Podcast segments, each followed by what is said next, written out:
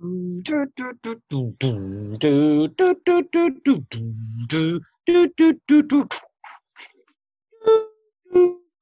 loops. Do, do. Open loops. Open loops. Open loops.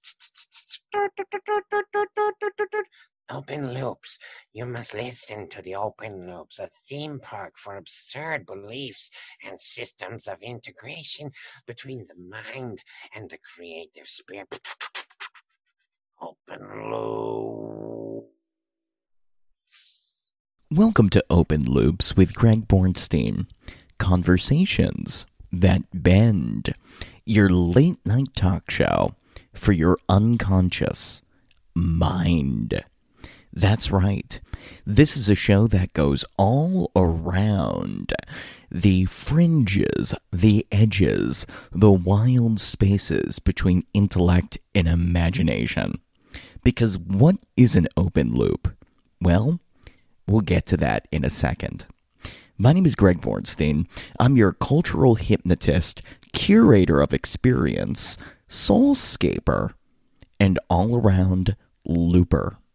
Yes, I have a passion to talk about all the things that, well, you're not really supposed to talk about paranormal, inner psychology, conspiracy, magic, hypnosis, making the unconscious conscious. That is my mission. And on this show, my goal is to challenge your existing belief systems by bringing on guests to share radically unique ideas designed to stimulate your unconscious mind so that ultimately you can step into a higher version of yourself. Of course, that's exactly what an open loop is. It's an unconscious provocation. It is what comes after the cliffhanger. It is what makes you go, what is he going to say? What what is she how's she going to finish that story? It's leaving things open because if you have a curiosity and you can keep that open, my gosh, what wonderful adventurous things you can explore. Today, we are going to go on an adventure. Yes, today, Sean Paul Shaner joins me on the show, and we talk we talk smack about capitalism. Okay, not really smack. He he is a entrepreneur, uh, CEO of Synergy Space, all that stuff. He he does a lot of uh, startup incubators and helps people with their pitches, and very much in the in the area of really wanting to work with people that have ideas and and consciously consciously making those ideas something that manifests into real workable businesses. But the point of Sean Paul Shaner's work isn't just to go in and become this Mark Cuban type, funding things, talking about business systems, all that stuff. Sure, he can do all that. But when I say conscious, I really mean connected to soul. Yes, because I couldn't just have a regular entrepreneur. I guess I could have an entrepreneur on this show. But what interests me about Sean Paul Shaner is that he is very much into breath work as a means of facilitating really successful entrepreneurship. Wondering how's that's even how, what? How's that even possible? What's interesting is that he even references in the show. We, we had a call before this episode that could have been an episode in itself. It was such a such an interesting conversation. I'm very happy that I had Sean Paul on. We get into the intricacies of, well, what's an alternative to socialism and capitalism?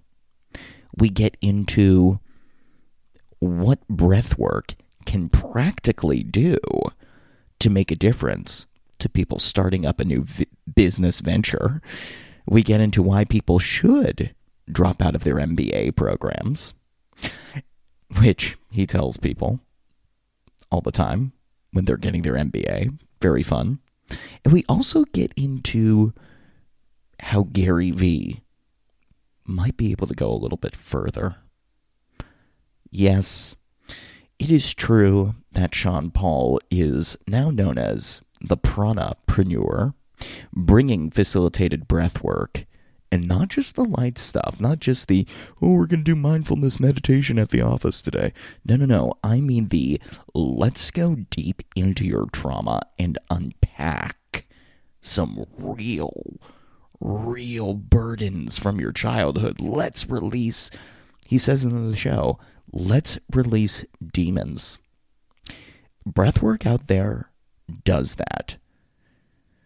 See, it's not just about conscious breathing anymore.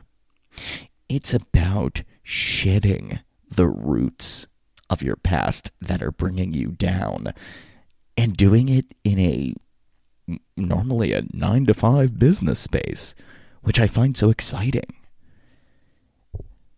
He is on the front edge of making making this world a little bit more how should I put it, human? And especially in this time, constantly bringing this time of awakening up. People, people's, what's hidden under the surface, rising to the top. Pranapreneur is all about that. Of course, he might not lead with that when he's going into a session with people. But imagine what just doing some simple breath exercises could actually do for your life if it really was able to tap into something great. I really like Sean Paul. He's got really warm, enthusiastic energy. You can tell he really cares about the people he's working with. And hey, I didn't know what an entrepreneurial type of conversation on this show was going to sound like, but it flows. It works. It worked for me. I enjoyed the conversation. And I had a simple but mind blowing moment on the show, which I love having. That's my goal to blow my mind and blow yours in turn. So you're going to enjoy this episode. If you know anybody else out there that likes these conversations, please make sure to share Open Loops conversations that bend with Greg Bornstein. And if you don't want to miss an episode, make sure you hit subscribe in Apple Podcasts and hey, it always helps if you can rate the show and leave a review if you enjoyed it.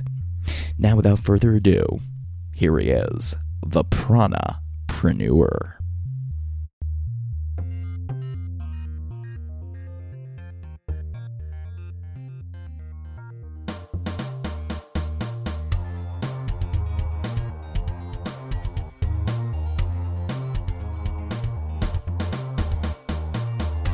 Well, well, well, today on Open Loops, we have the pranapreneur, Sean Paul Shaner. Pranapreneur, you say? What could that possibly mean? Uh, well, we're going to delve into that and much more. First of all, Sean Paul, thank you so much for coming on this show. Thanks for having me, Greg. Pleasure to be here. Yeah. Do, do, do people usually go with Sean Paul or do they call you Sean? Hey, you know that's that's a funny one. So my um, just in the last couple of years, it's been it's been Sean Paul. Um, my whole life, it was it was Sean, and and I think that's because I never really embodied my actual name because everyone used to make fun of me when I was a kid. You know, Sean What? Paul. Yeah, like this kind of Jean Paul or French accent or something like that. Didn't deal with that very well when I was a kid. Do you feel like do you feel like being in this spiritual entrepreneurial space like Sean Paul is just something that naturally lends itself to that? uh, yeah, maybe so. Maybe so. I mean, I think it's. Um, I mean, it's my name, uh, and and I've always liked to embody it. But I definitely, I definitely feel more me with it. Put it that way. But there's a lot of people in my life that would call me Sean. Absolutely. Yeah, yeah. Mm-hmm. Well, look, that's awesome. Well, look, Sean Paul, I'm going to go with it. Hey, I, I'm very curious for everybody listening. If you were to look at Sean Paul Shaner before the pranapreneur was birthed. Uh, you would see the startup, the startup coach, the uh, the incubator guy, the lot of coaching, a lot of business consulting. Uh, bit, breath work is still in there, but also the thing that rings really resonates with me because I'm always trying to figure out what is this thing for myself the pitch coach, the elevator pitch coach, the person mm-hmm. that can take someone that has a business concept, whether they're, I, I, imagine you've done it for people that are well into their business, as well mm-hmm. as for people who are in the, I'm just trying to figure out how to communicate what this idea even is. Um, you know, you're able to come up with, here's how you frame this so people can really latch on. So, what is it? What is the pranapreneur? you know, I, uh, Great question, Greg. Um, you know, I'm, I'm, I'm in the midst of, of, of kind of embodying this. Um, but, you know, as, and that, that was a great intro there with, with startups and all that. I, I don't know if I could say that better myself. Um, all I'm honored. The, I'm honored. I mean, all, all of these different aspects of, of, of coaching and, and start, and, and actually there's a whole chapter before startups when, when I actually spent about eight years running, running golf events uh, in, in Dubai and Oman. So it, this might even just sort of be like a chapter three um, metamorphosis, I guess, but but or, or, or more of a synergy. So if you break down the word prana, uh, pranapreneur. So prana, you know, life energy. You know, this is what we're you know, ki is also what it's called, like in qigong.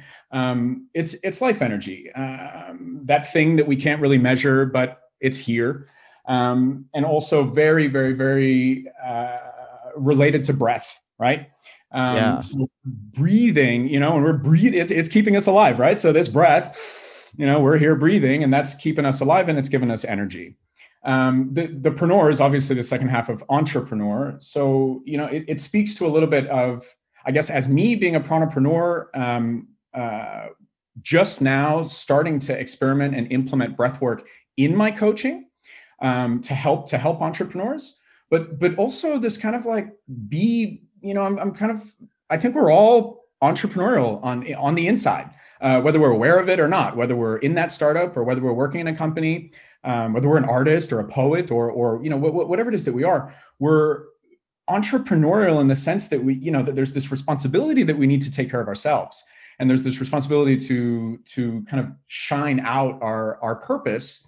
And to do that we sort of need to be pranapreneur about the way we handle ourselves um, and and also be entrepreneurial with the things that we do. Um, you know, entrepreneurs, we're you know, no fear. Uh, got to go out and get it. Got to go talk to strangers. Got to go find that connection. Um, have to be okay without knowing without knowing the steps forward. Right. That's essentially what what entrepreneurs are doing with their startups. I mean, sure, everybody's right. got an idea of what they want to do, but you know, if you start talking to you know successful founders, you know, very rarely is that business, you know, the actual business or the actual product that ended up launching that ended up getting successful was was probably nowhere near what they actually started with. Right. right. So and, and that's sort of the biggest, you know, uh, in corporate, in businesses, you know, it's sort of nine to five, you know, you got a boss, they tell you what to do and you're good to go, right? You don't have to go through this process of trying to figure it out. You know, it's like it's like in business school yeah they, they gave you these yeah. they gave you these exercises of supply and demand numbers and and and then the price is 1.45 dollars but but nobody ever thought to ask like okay well where did that supply number come from or where did that demand number come from or how did we even figure out what product to even put into the market right? So that whole process of like i don't know call it i mean call it beautiful chaos. Yeah. Which is just like life right? Beautiful chaos we need some tools to help us along the way right? And and if we can be entrepreneurial about things if we can try to be curious if we can you know think a little bit differently for lack of a better way of saying it you know then then we've got a chance to be able to be kind of uh, malleable and be flexible with the environment that's around us. Um, yeah. same way same way that i think that we we with our bodies and and and and the way that we handle ourselves the way that we talk to strangers the way that we talk to our friends our family um, you know, needs to be a little bit of love in there, a little bit of flexibility, a little bit of uh, a little bit of prana. yeah. Well, you know what's interesting, and and you know we we've had a prior conversation before, Sean Paul, about all these kind of topics. Uh, I, in general, the sense I get from you that might be at least what hooks my interest. The the sense I get is that there you definitely have uh, in the undercurrent of all of this. I feel like you are challenging the notions that people are most commonly accepting when it comes to how people should go about learning and running businesses. If someone was like, Sean Paul, fix business school in the world, like you would have a way of doing it. I mean, have you thought about that kind of level of uh, reform? you know, it's you know, Greg. I had a conversation two days ago with a professor from a from a local university here. Um, he's actually a part of a, a, part of a team that I'm coaching, and he's kind of like, we need to take these type of workshops and this stuff that you're doing into universities so that the university departments and the professors will communicate and work with one another because they're all working in different silos. Um, and and that's it's so interesting that you ask. I mean yeah and, I, and, I, and i'm definitely going to quote you on how you on how you worded what it is that that, that i'm that i kind of like to do because i think you're right right on point. I want to kind of change change the norm. I mean, the system the system that we're in is is old. It, it requires something new. Um, and and within universities, within schooling, within business school, absolutely. I mean, I I think it's such a missed opportunity that we're not we're not teaching students how to be entrepreneurial whether that's whether you're an engineer or a scientist or you know an actual business student like how do we get people to mimic in school what happens in the real world. Because i mean i, I graduated with with a degree in finance. I didn't learn anything about about building a business. Um, right. and it's such and it's such a big opportunity in universities. I mean there can be co co departments working together. Every university I always, I always encourage startups to go get university students because there's always a student that has an engineering project they need to do. Uh, you know i don't know they, they need to they need to build something. They need to 3d print something. And i see such big opportunity for for this mix between academia and and entrepreneurship and startups and and, and corporates and businesses that that need some help you know because to be honest is you're probably better off throwing a 22 year old you know into the mix who who hasn't been conditioned yet Interesting. Interesting. Yeah. yeah. Well, and I even think about holistically looking at what happens with uh, P- CEOs, anyways. The best example I can think of is uh, on Mad Men. Um, you have Roger Sterling and Bert Cooper, the guys that own this Madison Avenue agency. You have one guy that's a little more, uh, I mean, Roger Sterling, he's a little more social, but then you have Bert Cooper, who's a little more mystical, a little more spiritual. And it's like you always, you always meet these kind of guys that at the top of the company, they they like going on meditation retreats and they like referring you to mindset uh mindset advice and and and wisdom from like a higher almost self-development perspective and i'm going that's great that these people had to work through the grind and then get to the top and then all of a sudden they're starting to reflect on what it all means but why not start there like what why aren't people coming from a spiritual basis first and then building business rather than having to reach a certain point so they can afford to buy a kindle and get all these books and learn about what they've actually made? That's where i'm sitting there wondering how early in the process do, does it, do you have to be all grind grind grind first or is there mm-hmm. another way in you know the the title chief of zen starts to come up to play you know it's like chief, chief executive officer we should start having chief of zens at, at yes yes totally. Um you know, you know what comes to mind on that question very, very good question. You know i think we need mm, definitely as early as possible we need to start hitting down on on some real fundamentals. And, and i mean fundamentals like you know it's it's okay to cry. It's okay to be vulnerable. It's okay to have feelings. Um, because i think that's something that we're not encouraged to do so right? Somebody cries oh shut up. You know yes. oh, don't worry about it right? So so as kids we're really not we're really not encouraged to kind of to kind of feel. Um, and you know that right there could be a whole curriculum you know starting from kindergarten, right? And and just kind of, you know, hey, it's okay to cry. It's okay to be like this. You know, I think there's a lot of tons of studies are showing that you know pe- people who are you know lashing out with with anger later in life were like the super quiet ones who were held down right and, and weren't allowed to, to to let that out Wow. um but but it's like you know there is a learning in pain and there's a learning in in failing right? So you know i think most you know zen masters or whatever you want to call it, anybody who has felt like they've they've come to some sort of a conscious understanding of themselves have gone through some pain. So you're not gonna you you know it's it's in that pain that that forces you to reflect and look on something a little bit differently look on yourself differently um, you know oh was it something that i did that that, that that that that made this happen? Is it something that they did? Um, you know why did this happen to me? You know kinds of things can be these breaking moments that people have. And i think if you you know speak to most people that that feel like you know that they're on i mean it's always all relative you know some sort of conscious path but there was some sort of a pain moment. There was some sort of a defining moment that happened. So i don't think you're going to get your defining moment out of a book put it that way right you, Yeah. you're not gonna, you're, you're not going to you're not to get that defining moment by watching some you know by listening to the open loops podcast you know Right. or, or watching a whole bunch of youtube videos but um but i think that the we need it's more of the training in how do we help people respond to those things when they do happen right i mean the universe is going to you know it's going to nail you on things and lessons that you need to learn. I mean that's sort of how i feel what's happening where, we are what, what's going on. I mean if we need to learn a lesson about something if if if we're not humble you know universe is somehow going to find a way to force you to to figure out that you need to be humble you know or you need to be open. Um, and these things are always going to go and always going to go and always going to go. But if we live in a society that's always saying hey you're perfect hey you're perfect uh, you know you got a 9.8 out of 10 you should be doing a little bit better. And everybody's okay and okay and okay and okay. Then we start to get into this into this like perspective where perfection is supposed to be is what we're striving for right? When which is like totally missing the point. I mean you could fail an exam you could fail an exam or fail a startup or make a huge mistake inside a inside a business or or whatever it is. But if you learn from it you didn't do the same dumb shit again. And you actually reflected on the inside and said wow what is it about that that went wrong? And how can i make it quote unquote better the next time? You know then i think we're starting to hit on something that we can that's a tool right?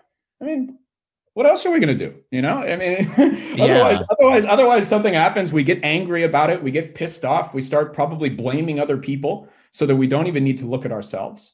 And i think that's what a lot of us do right we're just going to blame blame blame blame blame um yeah. yeah yeah i don't know man we gotta we gotta i don't know These are good more- lessons for sure. I mean, yeah, I don't know. Um, it, it does make me wonder if I, and constantly I'm questioning the entire system just because I see the traps that happen once you're in it. I'm always going, oh, well, what if school was different? What if, what if, mm-hmm. what if our very idea of community was different? One of the things I brought up on the show is making sure you handle parenting earlier or Yeah. or what would happen if parents were so good that the trauma that therapists and coaches are paid billions of dollars yearly collectively to resolve weren't a thing because we were just getting parenting right. I don't think we could ever get that perfect, but I do wonder what the world would be like if we were coming from higher consciousness in the first place before we had to repair all the things that happened when they weren't. I think that's very idealistic thinking on my part, but I'm Hmm. curious do you think there is any sort of stuff that yeah, I mean, look, imagine you try train these kids to be okay with vulnerability. What would a startup incubator look like? Oh yeah, I'm, I'm sorry. I'm so happy you just said that because while you're going on that, I'm like, well, you know, we can make an accelerator around that, right? Um, you know, there, there's it doesn't seem too far fetched to be making a, a global accelerator or a global incubator around parenting. You know, the the value Yeah. The value proposition in such a thing will be pretty epic, right? I mean, you know, you're you're going to be learning how to deal with some of your trauma, and and and if you and and I think all parents want to pass on or leave behind uh, an open, um, high potential world for their children, right? So you know you could easily run people through through you know parents through through some sort of program like that. Um, you know wh- th- this is this is where i think that entrepreneurship is such an epic tool right i mean just because that's might sound ideal doesn't mean that it's not hitting the value of the people that would use the accelerator right it, it, it's like i just watched the the peter joseph's new documentary inner InterReflections um, oh, I haven't seen it. you know and and it was and it's all talking about you know money money money money money and the argument for the money system is that the money system is the only way that that, that, that we can measure value right? So and, and and then everything is measured through through money. But if that's what i mean that it might be an ideal thing to think that we could change the world by changing parenting but that's probably because it, it you look at it like well how do i make money out of that?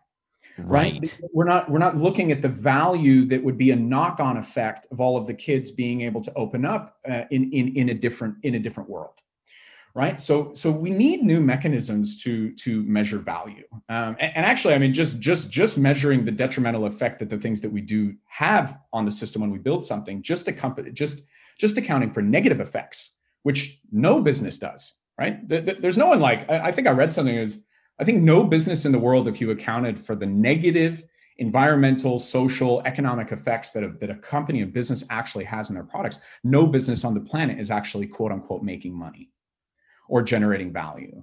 Right? It's Whoa, not. that's pretty mind blowing. yeah, go into that a little more. Yeah, I mean, if you take, I mean, you know, it's like Apple. Oh yeah, we're we're, we're using sustainable parts and and and all and all Right. these different things. But you know, I mean, if you started digging down into the actual factories, the actual people who are working there, the actual knock-on effect of everything that's happening, um, the knock-on effect of the governments working together in order to have that land, which we end up taking from the country because they couldn't afford a loan Yes. to them by the World Bank, right? This whole thing, the, the overall effect is just is just detrimental, right? The system itself wants, I mean, we're supposed to sell, we're supposed to sell stuff at the highest profit at the least cost. Yes. And if, and if we don't take into account actual cost, right? The mathematical equation is wrong. Right. And I think that that's what we're, you know, that, that's sort of what the documentary was talking about a lot too. Like, I mean, they were joking, they, they were having interviews with people in 2150 talking about our revolution, our time right now, and being like, how did these people not see this? Right Wow. you know how did they not see this it's so mathematically obvious but but it's it's so we need examples of ways to do things differently right and and and when we i think by showing people that there is a way to do something different right? So take the challenge of finding value in giving parenting uh, an accelerator. Like that could be a global phenomenon greg. And like let's go run it you know like yeah, man. Well, look? I mean, at the end of the day, and I agree that there's value there. Uh, and I, I think entrepreneur is so, at least in the United States, and I, I'm going to say, okay, look, you know, I, know- I know you have done things. You come from, you come from the U.S., right? Aren't you from here? uh, half, uh, american norwegian so half half have to okay i know you're not based in the us and i feel like that's a good thing in this case just because here it's like entrepreneur and money is equal man. It is entrepreneur cash people in their instagram profile. I'm an entrepreneur right. i'm an entrepreneur Yeah. first of all what is entrepreneurialism and, and sustainable entrepreneurism or being uh entrepreneur like in a sustainable way what is it beyond money in your mind? You know two, two, two aspects kind of just come to mind there first. One one is you know these is circular economy type models where where we're trying to not need to produce more value but keep the products moving inside a cycle so that we're not endlessly produce like like um like renting clothes for example right? Like so instead of mass producing more clothes we can rent clothes and, and and move it down a chain of customers over and over and over and over again right? So we've got these small little kind of models um, you know i don't know blockchain also comes to mind. And, and i think here in the next you know hopefully soon in the next five ten years even you know whatever next couple of years somebody's going to start to realize that this blockchain can be used to have people earn money by doing stuff. You know earn i mean we've already do it. Like you know i could earn money by letting my computer number chunk and and, and let it Right. file storage right?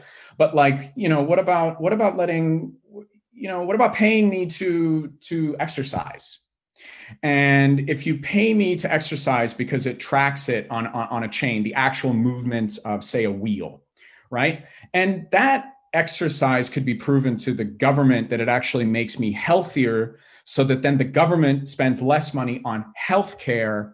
So it actually makes more sense just to give me some more cash. Oh, I love You- that. so these are new, yeah, right. I mean, like there, there. I mean, I think there's, there's already. I think it's in Russia or something. There's a, there's a train station where people can go hop on a treadmill, you know, and move up and down and da da da da da da for like two, three minutes, and it accrues enough energy that uses to, to power the building to give them a train ticket. Wow. right? Yeah, super cool stuff, right? So, but but it's like if you look at it from this normal economic point of view, it's like, well, how do we make money on that? Right? Yeah. And we don't make money on that, but there's a value to the system by doing it. Right? But it's an example of something. So, you know, I think there's a there's a few steps in here that we're starting to play around with sustainability startups, uh, circular economy startups, businesses. I mean, even just corporates and businesses trying to be more conscious of, of the waste that they're creating. But it's still not um, all encompassing and enough if you're still measuring things by the dollar and the bottom line, right? Right. Right. I'm wondering, Sean Paul, how are you living off of that? you don't have to tell me, but I am curious. These ideas are amazing. Do we all need to move to Europe so we can survive off of the socialism gets a bad rap in the US. And I don't quite think you're saying that. But at the same time, even if you were and it was a great promise, I'd be open to it. I'm kind of curious how do you live a comfortable life where you get to experience new things, things that in the US were like, oh, you need a lot of money to be able to enjoy that. Mm-hmm. Does that concern you, A? And B, if it doesn't, how are these new economic models making it work so that you can have a fine quality of life? Well, that, that's that, that's a lot of loaded questions there. I know I gave you two of them. I know. No, that, that, you might you might need to remind me. Are, are we are we are we talking look- looking from a perspective that Europe has more of this stuff going on? Is that the assumption? Oh, I guess it was my assumption. I'm just imagining you're living in a dream world, but I don't know. Maybe you're not. It, it No, doesn't I feel mean- like these ideas would fly in the US given the way the power structure is so No. about the elite group of people who want to keep their taxes cut and da, da, sure, da. sure. I mean, I mean, you see, I, I don't know. I mean, but I think it is possible, and I think that there are aspects of these things happening. I mean, I don't know. Take for example, Brave.com, the the web browser. They they they have they have a cryptocurrency called the Basic Attention Token. Okay, so they mm-hmm. block all ads, but they let in ads from from suppliers that are part of their network. Okay, so currently now, when I click on their ad or I see their ad, I earn a little bit of basic attention token. Okay. Now, in phase two of what they're going to do, people like Nike, for example, they, I'll upload to my system. Okay, I'm 37 years old. I like basketball, and I'm in the market, and, and I'd like to buy some basketball shorts. Right? Right. Now, Nike. This is how we can play the system, right? And this is why Brave is an interesting example. Now, Nike currently in their marketing schemes are playing a game where they spend a whole bunch of money on marketing and they try to hit a, a certain percentage hit rate or a certain, you know, maybe 2%, 1%, whatever that may be, that somebody ends up buying the shoes. That's because they don't know that I'm 37 and that I'm looking for a pair of shoes. But if I can tell the system anonymously that I am, all of a sudden I'm a 100% target hit rate. So the argument here is that that they'll actually end up be paying. I might get paid 15 bucks just to click on the link. oh, right? interesting. Yeah. Oh, definitely. And and this this is the stuff that, that, that, that- that's here, you know. And I mean, take take take the exercise example. I mean, just because that's happening in Russia, and and and I know for a fact that something like that is happening here in my own town. Um, that doesn't mean that you can't go get ten, say, Gatorade. Uh, I don't know, Under Armour to invest and sponsor into a startup company, right? That actually measures this activity because those sponsors see value in being able to get FaceTime or attention from those people who are getting activity. Right. So, so I, I guess I'm challenging your question a little bit, right? I don't think that this is a European or, or a non-European or American thing. I think it's just that people aren't. I think we just need new ways to think about new models. I guess I just wonder is somebody at the end of the day sitting in a castle counting all the money they made off of this? Hmm. There are definitely people sitting in castles, but but you see, I think what's what's so cool about these newer types of models is they've got one they've, they've got I mean they've got a lot of silver linings, but one main silver lining that they all do have is social collaboration, social communication. These Right. models of, of blockchain works because the power is going back to the consumer right? I mean, that brave advertising model is exactly what can kill Facebook.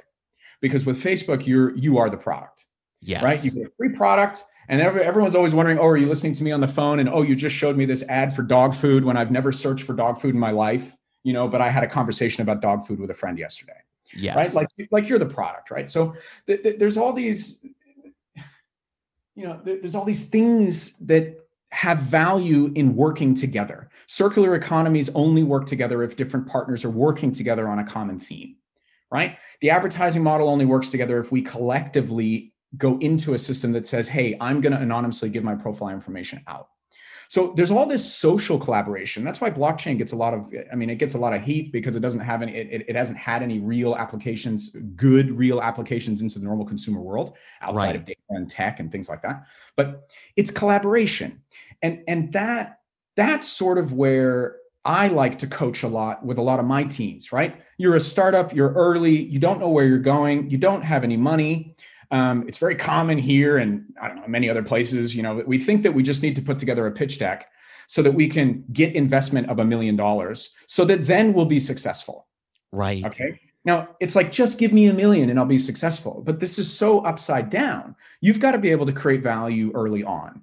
And the quickest, easiest, fastest way to create value early on is to partner up with other people that fill the gaps that you don't have.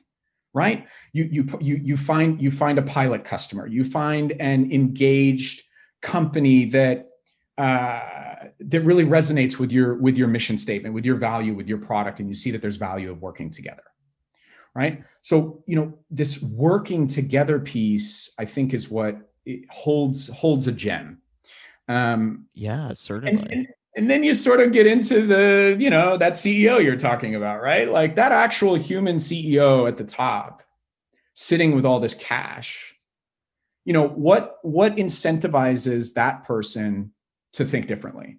What incentivizes that person to say um, hey let's go try some sort of collaborative model. I mean if you're already profitable and you're already making money then why bother?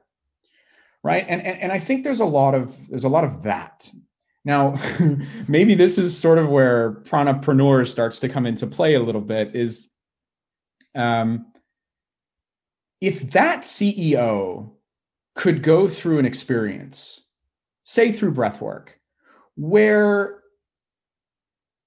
he or she goes through uh, maybe re-experiences some old trauma or has a realization of of um, i mean i don't know. Let, let, let's say the person realizes that for the last 25 years the person has absolutely been um, uncommittal to any sort of relationship because that person was hurt 25 years ago by one human being. Right. right maybe it was a partner maybe it was a maybe it was the high school girlfriend you know that just broke this person's heart and it was hurt so bad that throughout the rest of that life unbeknownst to the ceo along life hasn't ha- hasn't realized that he's actually been pushing people away not being open um, and just plowing down. Let's say go to business school go to harvard get the masters uh, go get the job you know with the internship and then and then you go up the ladder you go up the ladder and then the next thing you know you're a ceo of a company right? I think that happens more often than not. But if say you have an experience where you have this realization which which believe me is very common in in in say one breath work two five you know who knows? Everybody's a little bit different but there are these core things that people can realize. If you internally realize if that if that ceo has a a conscious realization of self and sitting at the helm of a company that has a whole bunch of cash that could think differently that works with 500 different suppliers and could easily throw together a let's say a pilot project of parent acceleration right? Yeah. now you've got opportunity. Like n- now you, they've got all these assets. Like i'm not i'm not one of these hey like i think entrepreneurs and startups need to work with corporates in order to change the world.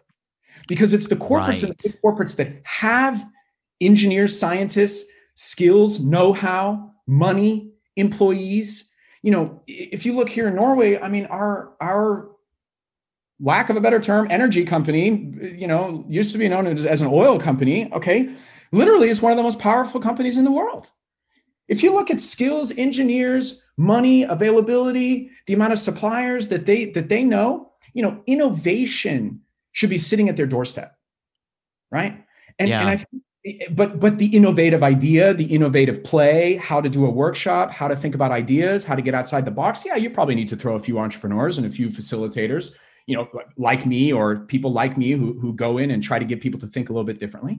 But with that magic together right i think i think that's where we can start turning these ideal ideas you know into things that are like easy and totally tangible. And if you add that on top of like you know, getting some conscious executives or people, heads of departments, or or the entrepreneur to to realize that we are all one. We are all connected. And if we embrace that connection, if we find ways to work together, then then getting every single parent to go through a, a conscious acceleration of dealing with your own shit program isn't difficult. You know, yeah. figuring, figuring out how to how to just you know making a mandate that every single product that's going to be made is 100% recyclable. You know? Changing changing politicians views like like imagine what you could do you know talk about like being able to change the world you know? It's like what if you could go get the whole like congress you know or the house of representatives to do a mass breath work you know? You go like throw them on an island you know? You give them a whole bunch of breath work and you give them a whole bunch of ideation workshops yeah? Cut all the red tape. Yes. Imagine the power. Imagine the power, right? That's what I was going to propose to you. I was about to ask, do we need to trick Jeff Bezos into a breathwork session? Right. You know, exactly. To you know, fix America. I think that would actually might fix America. Seriously. I mean, this guy is so much. I mean, look, I, again, I'm not going to say I'm a socialist. I'm not. Actually, I don't even know what I am. I'm, I'm all sorts of things. But I definitely think that when I see the example that they gave in the New York Times where you scroll through through like this is how long it takes to scroll through the size of the average American income. And then Mm. here's Jeff Bezos and it was probably 70 times as long to scroll through that entire length of cash. I'm going, you know, Mm. Amazon is doing pretty well right now, and a lot of people in the US aren't. It would be nice if people, and not just Amazon, at, at all these big companies, it would be nice if they just had a little more perspective. I think. I mean, I, I don't know. hey, of course, Greg, right? It, it's it's it's like I mean, I don't know what the one percent own the. I don't even know what the number is now. Top one percent owns eighty eight percent or ninety percent. Yeah. Yeah. So so so you know, isn't it funny how like most people just kind of like, oh yeah, that's right, you know? But do people take the next step and actually analyze and actually think about what that means? Because if you know, if Jeff Bezos, he's got all the cash in the world, right? Do we Yeah. know about any awesome? I mean, is Jeff Bezos funding the parenting accelerator? Is Jeff Bezos? I mean, I guarantee you, he's got a Zen Zen uh, person up there taking care of his mindset. Yeah. I guarantee you he's got, I guarantee you he meditates. I guarantee you he has some sort of regiment that takes care of his body and that he and, and that he reflects and he does all these different things. I guarantee you, right? So if if that profound experience and or just through his success, and then you're not taking that money back into society or into projects or into anything else, you know, one, that's obviously an issue, right? The- you know, one, but but the second one, we're not. If we're still buying stuff from Amazon, we must understand that we are all one. So just because Jeff Bezos has all the money in the world, we are buying products from Amazon. So every Right. single time we interact with these situations, we have to take responsibility. Right? Well, that's goes- interesting. This goes in everything that we do, right? We can't bitch about something that's not happening. Like by bitching about something that's happening, we're basically saying that we are separate from from from them. We are separate from something else and it has nothing to do with me. Right?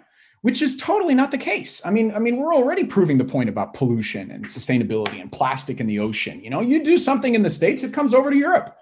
You know, you do something in China, it's going to come over to the states Right. you know it, it's it's gonna happen right but so you you know are are people consciously making the decisions that they can do in their everyday life right i mean this isn't about boycotting amazon right or maybe it is but right.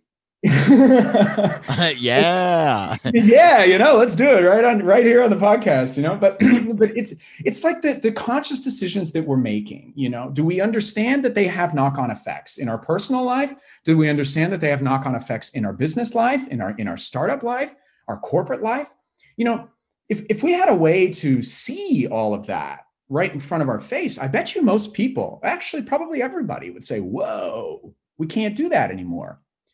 But we're Yeah. too distracted we're too distracted we're running around with phones we're we're we can't think right we don't we're we don't we, i don't know i think it's I I don't know, man. I think I saw a statistic that it was like the average American spends, I think, between five and six hours on social media a day.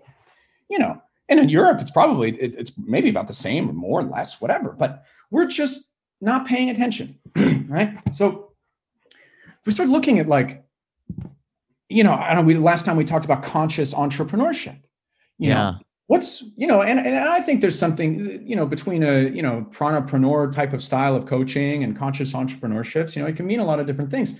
One, if you if, if you're if you're building, if you're building, um, or let's take it from a personal side. So if you're a conscious entrepreneur about everything that you're doing, you are conscious of yourself. You're conscious of your body, you know, so you can be consciously paying attention to everything you're putting into your body. You're paying attention to how you're create you're, you're taking care of your vessel. You know, I mean, if we don't take care of our vessel, how is it that we can do anything else? You know, like I, I really like like if we want a real revolution on this planet, and believe me, I'm definitely not the first one to say this. I mean, this has been ancient traditions and gurus, and for thousands and thousands and thousands of years have been saying this. Like, deal with yourself first Yeah. heal yourself first. And if you're always healing and dealing and reflecting and resonating and coming from this place of yourself, now you have the space to either, you know, be a nicer person to the people that are around you, build a conscious business, build a business that isn't built on the back of devaluing or built on the back of waste. And you can start to have ideas of how do we build something like the best things to build are the things that didn't cost anything to make but that created a lot of value. Right? Yeah. and if we take you know and that's where collaboration comes into place. That's where partnerships start to come into place. Just like a human being i mean we don't do very well in a locked up room. We're going to go nuts. We need to communicate with other people. We need connection. We need discussion. We need podcasts you know? Like there's so much value in in in, in a conversation. Right? Yeah. Conversation has so much value in a business. I mean, there's a rampant issue here in Norway with entrepreneurs refusing to actually just pick up the phone, you know, do, do the American thing, right? Like cold call, pick up the phone, try to talk to a, you know, hey, we're doing this. What do you think about that? Would it be cool? Do you want to meet? Is there something we could do together? You know, we just like have an allergy to that. Really? I wonder why that is. Why is you know a lot of a, a lot of your? I mean, I, I don't know. I mean, there- there- there's. I, I I would probably lump in. I mean, I do, I do a lot of work in Switzerland. That if, if they're listening, they they probably laugh a little bit. They're shaking their head. Yes, we know. You know, Switzerland, Norway, uh, Finland. You know, some of these Nordic countries. Um, we're just a little bit. Um, ah, I don't Is like it these- invasive? Does it feel invasive to do that, or So it's it's you know it's funny it's it's the it's and I had this said to me uh, on a webinar the other week, Sh- uh, Sean. Yeah, but I don't want to come across as American. that's what I was about to say? What is the deal with that? Why? I see. I always thought Europeans were so they're friendlier than at least. Well, I, I live in New York, so you know you hear that uh, anywhere might be friendlier to people. But yeah, that's that's strange to me. Oh, it- There's it, it's just funny, you know, like in the states, right? Hack hustle, California. Let's go get it. Let's go. Let's go hustle, right? Right. Uh, but but then uh, but then on the flip side of that is, is is where I think you see a lot of things that happen, especially here in Norway, where the flip side of that is to make sure that everything is perfect, everything is in line, everything has been thought about, and it takes a long time, and then we'll be perfect. right. Okay. So but but in the startup world, that doesn't work very well because then you end up getting companies that or you know startups that are sitting in an office for a year and a half and they actually didn't never spoke to a customer Oh, but they got man. funding from the government and they do this they get funded from the government to sit to sit in the office thinking about all the things that they're going to do and then they and then they end up building something that they didn't necessarily that customers actually didn't want right Totally. You know, somewhere in between, I think would be nice, Greg, right? There's something to be said. I don't think that we should all be faking it until we make it. I think that we can tell a genuine story, and this is kind of where conscious on, you know, conscious entrepreneurship. I think we can tell it, tell a genuine story from a founder side when we're building a business from what means something to us, what we care about, what we want to see in the world, right? I spend a lot of time in the pitch coaching talking about vision and story, right? People, you know, people really don't care what you know and, unless they know you care. Hmm. Hmm. Right? Yeah. Yeah. What is like uh wow, I mean uh can you give an example from that from a recent pitch session of yours? Like like how have you how have you helped make that shift for someone or a group of people? You know, well, oh yeah, okay. I, I had I had um I had a founder in an accelerator that was that was running um running a drone company. Okay. And this was a drone drone maintenance company. Um and and this is early on in the accelerator. And I sort of have these little radar, I have these like feeling radars, you know, I just not feeling that this person is a drone geek, for example, right? Like I don't right. think this person is like embodying drones night and day and having dreams about flying through the, you know, you know, checking yes. out turbines and things in their drone. So I'm not getting that feeling, you know. So I sort of dive into these little strategy sessions where I, where I where I really try to question people's why. Right? Do you care? What do you care about? And why? And all these different things. Um, and and somewhere along the line you know and you know actually it's really funny it doesn't take that many whys to to quote unquote break people yes uh, yes it, it, really it really actually doesn't. Um, and and and and more often than not you get to some sort of like ah oh, you know i really wish i could just do this and make money. And i got one of those comments out of this person. Oh i really wish that i could do this thing. You know i was like what's this thing? Well you know uh, for the last i don't know for the last 15 years i've been inviting 20 or 30 uh, friends and, and family and people over to my house. We do a house party. I put together uh, I, I, put together a, a, murder mystery scenario. We all talk. We we figure out who the murderer is and all these different things. And i was like tell me a little bit more about that. She's like well you know, then we bring props and we do these different things. And based on what some people do or what they don't do, it changes the story. And I make like 15 different versions of this story, you know, and I'm thinking to myself, you're making the versions of these stories like written out. Like, wow, these are a lot of different technicalities that, you, that you're putting into yeah. Place. You know, and she's been doing this for years, you know? And I was like, what did you do in your previous job?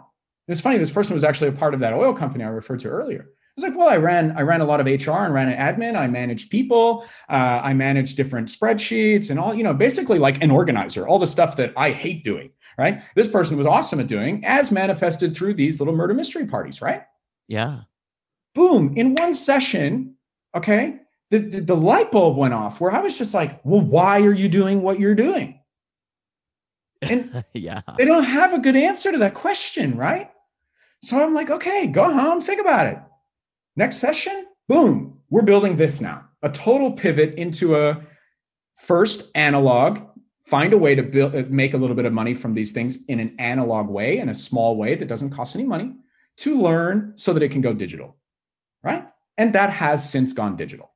Wow. So look at that, right? One session going from drones into into murder mystery.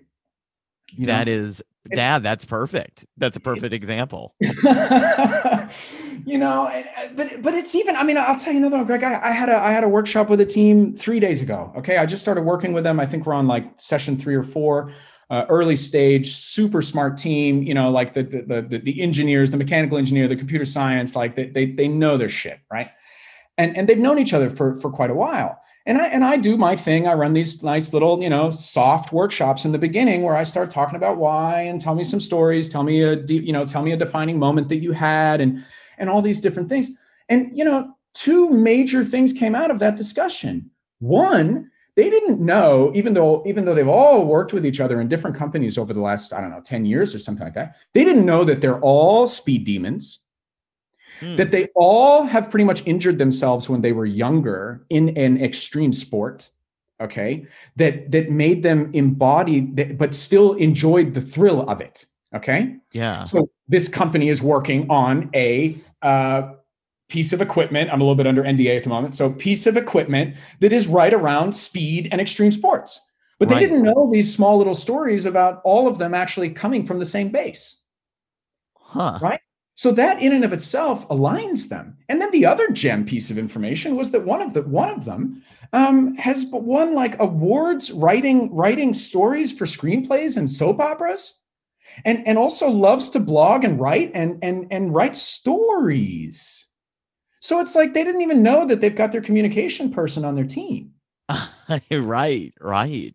See what I mean? So this is where I like to play, Greg.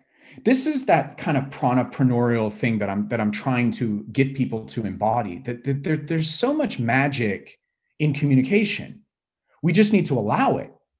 And there's so much there's so much love in in like why don't you be open and and speak from that space? Because now each one of those, no matter eh, you know, no matter how good or quote unquote bad they may be at pitching, they're going to be able to tell a personal story about why they're doing what they're doing, grounded in something that's genuine and authentic. And that is what people want. That's what gets people to pay attention.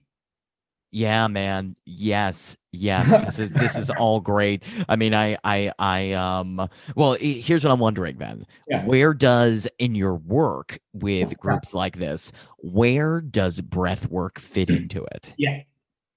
So so I'm um I, I think we've sort of touched on maybe on the first one. So you know the the the CEO uh, next to his chief of Zen, uh, his or her chief of Zen. Um, for CEOs like that or executives or any human being, right, a founder, I can do one-on-one breath works. Okay. Now these one-on-one breath works would be what I was kind of describing before, where where you where they're heavy, they're um, can be enlightening, can be uh, quite physical. You know, you can have physical um, trauma release, all sorts of different things, and have these beautiful realizations and, and, and all of that. That's a very one-on-one uh, mechanism. But where I'm starting to play here, and have really started to have some fun results, um, is with groups. Um, you can either do it as one startup, or or I've also done it done it with a number of startups. Um, I've even done this online um, is leading leading say a five or seven minute call it a semi-active breath work. Uh, not, not something that's going to you know totally overtake you but it's it's a little bit more powerful than just breathing in and out of your nose. Yeah. we, we would do this for say five six seven minutes. I'll guide it. And then we sit in silence for two or three minutes. Now in that breath work they are going to feel their body. And what ends up happening in that silence is all that cr- all that crap all those thoughts all that argument you just had with your partner or you know oh i didn't sleep very well last night or you know oh my god i'm thinking Yeah. about my meeting that i've got in three hours right? All that stuff just sort of magically goes away. And it's in that moment so i use the breath work to get everybody into that sort of open creative space. And then what i've started doing is guiding some questions. So what i do is i i, I um so okay i'll just give you the example of the last one that i did. So i did, did this breath work. We got five or six seven startups on the call. Uh, get them into it. We sit for silence for two or three minutes. I put on a little bit of music a little bit of hang drum music nice and relaxing. And i asked them you know whip out a piece of notebook paper computer whatever it is that you've got. And i said and i said um, write down all of the challenges that are facing you right now it can be personal, it can be business, it can be whatever it is. Free flow, don't think too much, don't write in full sentences, and just brain, just brain dump, right? Yes. What? Yeah, so I let them brain dump, you know, five, six, seven, eight minutes, whatever feels right, you know. So whenever they're kind of finished, I say, okay. And then I and then I said, what- I said, um, I said, if you had a magic wand, or you know, if you could just create something out of thin air, what would exist, or who would exist um, that could help that could help you, or already or or already solve that problem or challenge that you've got? Brainstorm it, right? And and then just come to whatever comes into your mind, right? Try to think about channeling and just ding, ding, ding, ding, ding, ding, ding. So give them another seven, eight minutes. Do the next question. I say, list off every single human being that comes to mind. Now I leave it open like that. Any human being that comes to mind. Okay. And they go rattle off, you know, and then and then sort of in between, maybe after a couple minutes, I'll be like, you know, it can be, it could be Elon Musk. Uh, it could be the prime minister, you know, it could be uh, your best friend from from uh, middle school that happens to be a big uh, person in a company. Okay, it can be anybody, and they write all it down.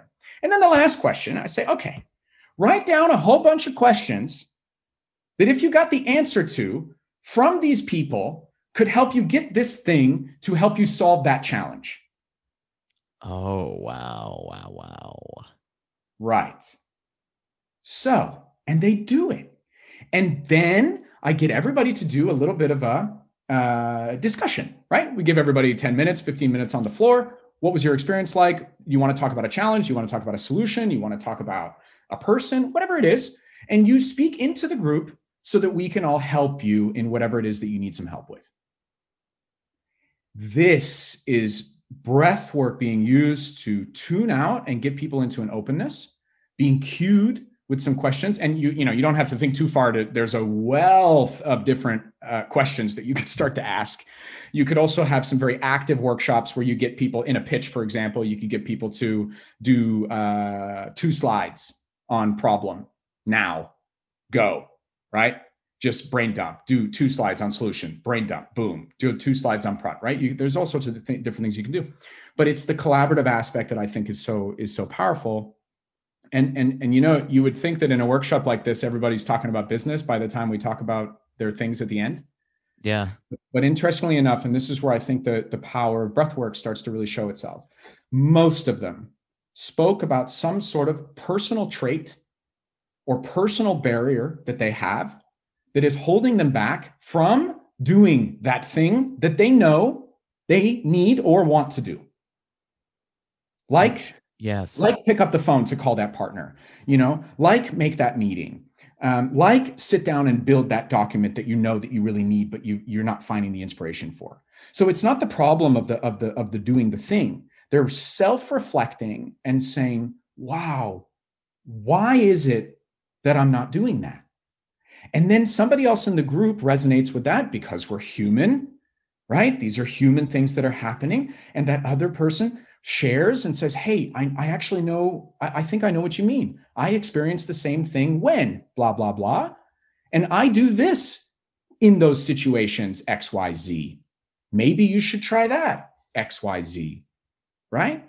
And the power, Greg, of, of, of this, um, I'm starting to, to get really excited about, excited about facilitating more, playing around. You know, there's a whole playground of things to to do with breath work to increase people's kind of i don't know propensity for productivity uh, openness to be creative um, to be vulnerable yes. to share and and and almost consistently man i mean you know of course they've got some other ideas about their startup and this and they have these aha moments and that's magic you know that's awesome but it's so cool that like just like in those one-to-ones the silver lining that people are experiencing in these breath works, whether it's that quick five minute one or a long 60 or 90 minute, or take it to an extreme like holotropic breath work, which would be three hours in a dark room with loud music conscious. I was I was gonna go into asking yeah. you like how extreme this yeah, yeah. goes. Let, let, let's take it back to that. Yeah, we can. Um, you know, the silver lining is almost all the same. There is some sort of self-reflection there is a there is a, a realization or a self-reflection or a questioning of self of of either why am i not doing this or what is it about this that makes me feel like that or wow i was such an asshole to this person i really need to do something about that and how do i not do that again or how do i what's what's stopping me from being motivated? You know like ah i just want to go outside and hug a tree you know? I'm going to go hug a tree you know, I was, you know, I want to ask you why you think it works, but I'm worried that that will take away the magic from it.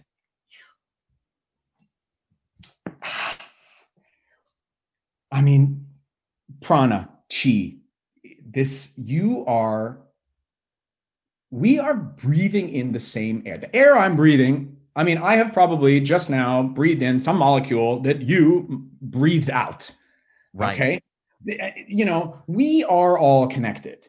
The breath is is connecting us. Breath is life. If you look at all traditions, religions, anything you want to look at, all of them in some aspect of the of the the, the beginning story or the beginning myth rather um, have breath involved in them of how breath was life so when we're breathing right i mean you know, we can get into the scientific terms and what's happening inside your body. And, and believe me, that's journals and journals and journals of stuff that that's just backing backing the positive effects of what's going on. But to explain this consciousness shift, I mean, I think you're breathing life and you're becoming present And when you're becoming present in your breath, everything that's around you, all of your judgments, all of your expectations, all of your other thoughts, everything else gets pushed away to give space for what we truly are, which is this energy being with which the breath is like the is is both the you know is, is both the gasoline and the energy and the energy itself when we're energy energy wants to share energy wants to shine energy wants to collaborate energy wants to come out of darkness right? So darkness could be the emotion and it sheds it away. You know th- there's this play between dark and light and dark and light. And and, and if we're bringing in light we're, we're, we can shine light on our dark by the breath. That might be in creativity productivity how we feel about somebody else how we feel about ourselves i mean it's tuning ourselves into ourself Yeah. and it's realized that we're not separate so by it, it, i mean it works because it shows you that you're not separate Yeah, yeah, yeah, yeah, yeah, yeah. And also, I mean, I, I just, you know, the thing that spins the wheels of imagination for me that that that loops me about uh breath work is the holotropic stuff. Yeah Um, and of course, that's just, you know, it's it's like the drugs, right? We got, you know, let's say breath work is like having a nice beer, like holotropic breath work is taking DMT. Actually, it is. Um, it actually is. Um, yeah, like I read a book about. I, I don't know if you've ever read this book. It's a great book. My my introduction to holotropic breath work was the book by Michael Talbot called The Holographic Universe okay. and uh, a really cool book really interesting theory about the way uh, a- a kind of a spiritual theory of everything book and it goes everything from uh, manifestation esoteric gurus being able to physically manifest things to psychic phenomena to what stanislav grof found Yeah. out by studying uh, holotropic work, breath work and sort of I, I guess he very much popularized it initially um be before Wim Hof took the breath work, you know.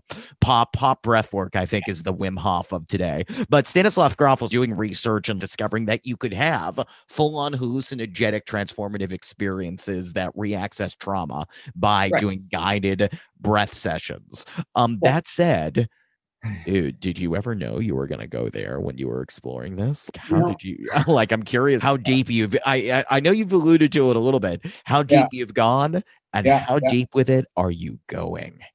you know that it was interesting uh, stanislav grof actually he was one of the first test patients for lsd in switzerland he was literally one of the first people in the world that had had taken lsd and and his the, the, his work in holotropic was i think he moved to the states and then and then obviously you know lsd became became outlawed. And and he wanted to find a way to help people have the similar type of experience without the with you know without the risk involved. Yes. right? Um you know so i don't know you know it, i had uh, when i did hol- holotropic breathwork was actually the first um strong breathwork that i had done um i had i did a holotropic breathwork before i had even you know really done a simple five minute breath before i had done a wim hof uh, Wow. and before and before I had even known about the the conscious connected breath uh, sessions that that I do with with Alchemy of Breath, um, sort of like rebirthing, etc. So I was I was well, and and actually the facilitator kind of goes through this story about LSD and Stanislav Grof. So, yeah, my so- gosh, they threw you in deep. you did go in deep, man. you know, so I I, I had had um, and and and and you know, as we spoke about before, I had had I have had earlier experiences with with hallucinogenics. So I, I you know I had gone into it kind of you know actually a little bit skeptical of being like how how can breathing uh, evoke this type of experience, right? And it just blew my socks off, Greg. I mean, Wow. three hours conscious breathing loud dark heavy music um, was so phenomenal now for me and, and it varies for people so and, and, and i sort of went into you, you can I, generally you find kind of two types of people at these holotropics you're either going to find the person that kind of is there to breathe but doesn't really go for it so so the experience is totally different Mm. um, you know, they'll definitely have some sort of an experience in the holotropic, but, but, you know, I was flying in there with, you know, let's go, right? yeah. you know, let bring it on. Um, and, and I, I didn't, you know, I didn't have, oh, this was a crazy experience. I didn't have any hallucinogenic visual uh, response, but I absolutely my feeling of it was that I got rid of at least three or four demons that were inside my body. And when I mean release, I mean like shouting, screaming, I mean primal, like wow. breathing and screaming, and my my my body just just twitching and shaking and uncontrollably moving back and forth. And I went through these, I think it was four or five kind of build up, build up of body, build up, build up, and then sort of just this scream starts kind of flying out of me. And when I was screaming out, I could, I was literally visualizing a, a lack, you know, a demon, an energy, a trauma, and just released out of my body. And then whew, back to rest and started breathing again and breathing again. And this cycle went, I think, four or five times. And when I got, I mean, when we were finished, I, I mean, I'm, I'm crying, I'm broken down, but this isn't a negative cry. You know, this isn't like a hurt cry. This is like relief cry. I didn't understand what I released and this is the this is a neat thing about breath work is that is that you're not always and very often not conscious of the thing that you're releasing. We're we're storing you know and science is now catching up to this. We're, we're storing you know all that trauma that we're talking about for the parenting and the acceleration and you know the yeah. kids you know all that kind of stuff. These these traumatic experience and trauma doesn't have to be what we think is such a heavy word as trauma. I mean it could be like in my, one of my experience like my band teacher when i was 12 years old telling me that i sucked you know i've had yeah. a trauma release of that one because the emotional response that i had when i said it. Because we weren't trained to show our feelings like we were talking about earlier we're not trained to to let someone know hey that hurt me or or cry or anything like that what do we do? We store it in our bodies. This is what we do. And energy is stored inside and then over decades and decades it just sits dormant. So this breathing releases that and it helps it come to the surface and I let go of some crazy stuff inside that holotropic, Greg. And I just felt so light, so, I mean, exhausted, but relieved and just, oh, you know, like a huge weight taken off my shoulders. What does that mean for you exactly? When you feel that, I get yeah. feeling it. I wonder if it's uh you actually clocking the things that it cleared up. Could you think yeah. back and be like, "Oh yeah, this thing that I used to really bother me, I'm over it now." What actually? How did you know? So, in th- in this case, in in the holotropic, I, I would I would pull the analogy between my very noisy fridge here in my apartment. Okay, eventually it shuts off, and I realized that it was on. But while right. it was on, I didn't know it was on.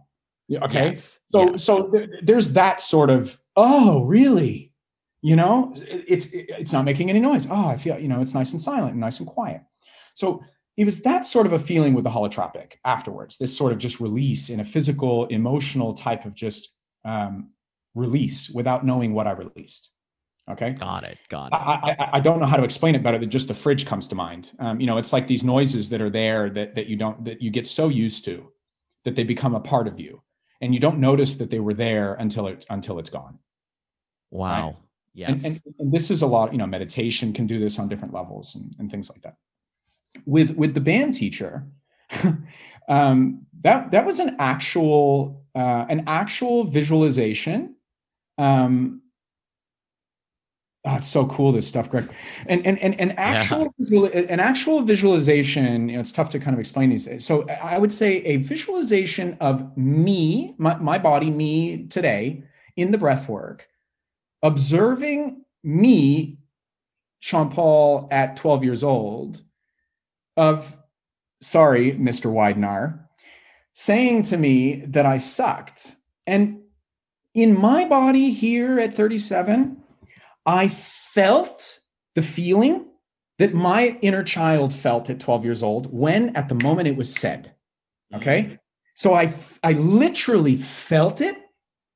But in that moment that I feel it, that's where I was able to, in that feeling, feel the feeling and be compassionate to the feeling, be compassionate to my inner child, saying, Hey, man, it's okay. It's natural to feel like that. This person said something that's not nice. Okay. And Yeah. in that interaction of visualization and mental understanding, I am able to embody, feel the feeling. I shed a tear. I literally shed a tear because it hurt. I felt the hurt that I didn't feel when I was 12, right? Didn't let that process. And while I'm breathing, I feel that crying a little bit. I'm visualizing it. I say, hey, it's okay. It's all good. Breathe and let it go. And in my breath, let it go. And it's not that I blocked the feeling, it's that I re experienced the feeling, right? Because in our space time continuum here with no time, okay, our bodies don't know time. Our bodies don't operate with time. So Yes. that trauma that we had when we were younger, our body exists as if it is here right now. And the only way that we can solve this or release this trauma is by is by going through the emotion. Emotion. We got to motion through the emotion. What we're not doing is we're blocking the emotion and it stores inside our body. So in you know in, in and, thi- and this is quite quite common for people to experience these type of experiences where where where you're either visualizing it or you're you're knowing it you're you're you're, you're remembering through memory.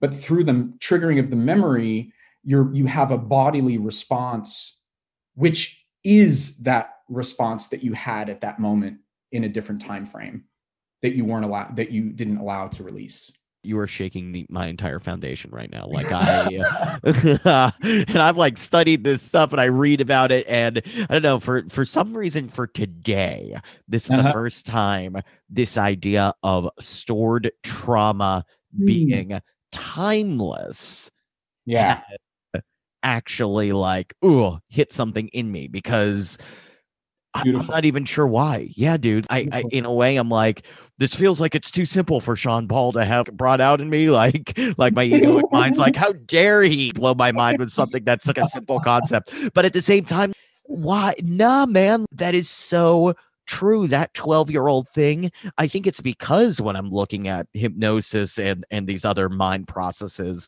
it's like you have to bring them through. You have to go through the subconscious mind to then access the history. And history and past is always the word. I guess I didn't realize how present it was. Unprocessed emotion is the present, and it's just the thing you need to say to the person that you didn't say right now. Breath is a really quick way, if you do it right, to just move something through that is just blocked right there. I, I guess I didn't realize how unsuppressed it actually is, even though it's Oh. suppressed. it's eh, it's like the fridge that you can't hear right it, it's just there you've embodied it you've taken it with you it's changed the way that you communicate the way that you handle relationships the way that you handle business i mean it, it's literally shaped these traumas that we've had from from from childhood and through adulthood shape who we are whether we're Yeah. aware of it or not and for the most part yeah. it's taking us into a more of a separate self right I mean, it, it's so, and it's so funny that you're like, yeah, it's such a simple thing. Like, this stuff is simple. I remember when I came across this. This was in in a in a great book um, by Peter Levine,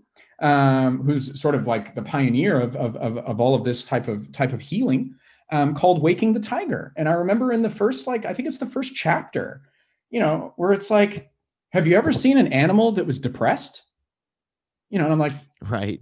You know except of course maybe you know your you know mishandled dog or something okay? But you know do you see mammals that ro- roam around moping around and and, and depressed? You know of course we don't right? And then and then and then it was like i think it's like 98% of all mammals or, or animals reptiles all sorts of things. After an encounter running from the tiger okay? You're you're the deer and or i guess deer and you know, deer don't hang out where tigers do, are they? I don't know. So Okay, somewhere yeah, let's take the deer for example. So you're the deer and you run away from the tiger. You have this Yes. response, this fight or flight response, and you need to save yourself. So your body goes into bang, I need to save myself and run away, right? And the deer gets away and it runs away. But almost immediately, that deer will shake, will move, will shake uncontrollably or shake it off. You know, our saying that we say we need to shake it off? Yes. That's where that comes from. That's what animals know. You see two birds fighting, they get into a little bit, you know, and then they're going to go away from each other. They're going to shake and flap their wings, right? What we do, it's like if we're walking down the street and we fall off on the curb, right? What's the first thing that we do? We go look around and see if anybody else saw us fall off the curb. Did anyone else see? Mm, Oh, I don't know trying Yes. to protect instead of trying to just register ow that hurt you know and shake your leg and shake it off right? Yeah. the, the, the, the trauma happens when we're when we're blocked from being able to let it out. And that can be a physical movement very often more often than not a physical movement. It could be vocal it could be voicing it. Um, and we just store that shit man. You know what? I think i am now coming from a uh ju- just a different dimensional view or just a higher awareness view of the way i we semantically look at the word trauma. I think Mhm. that is partly the problem here. Uh for me at least i'm thinking when i hear trauma i'm like okay it uh, trauma implies past.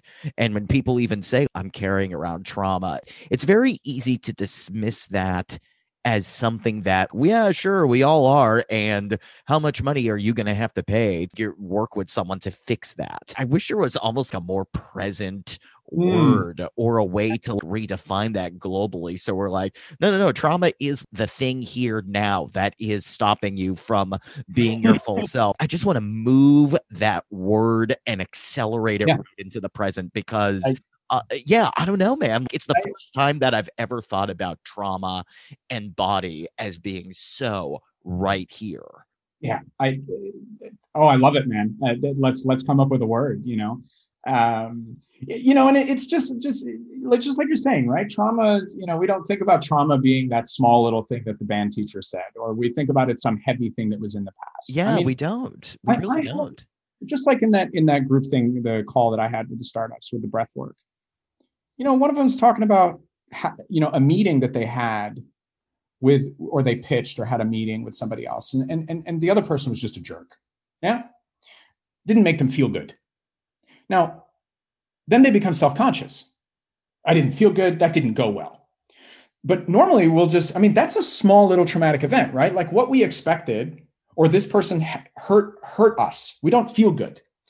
You know normally i think we'll just go run off and do whatever right? Let's go to the next meeting. It's not a big deal and this and that. But if that starts happening over and over again and you don't deal with it then you start becoming agitated you start becoming annoyed or you start becoming self-conscious and then you can't handle any more meetings right? So we even need a way to to help people understand that like why don't you sit down and think about why you felt that way?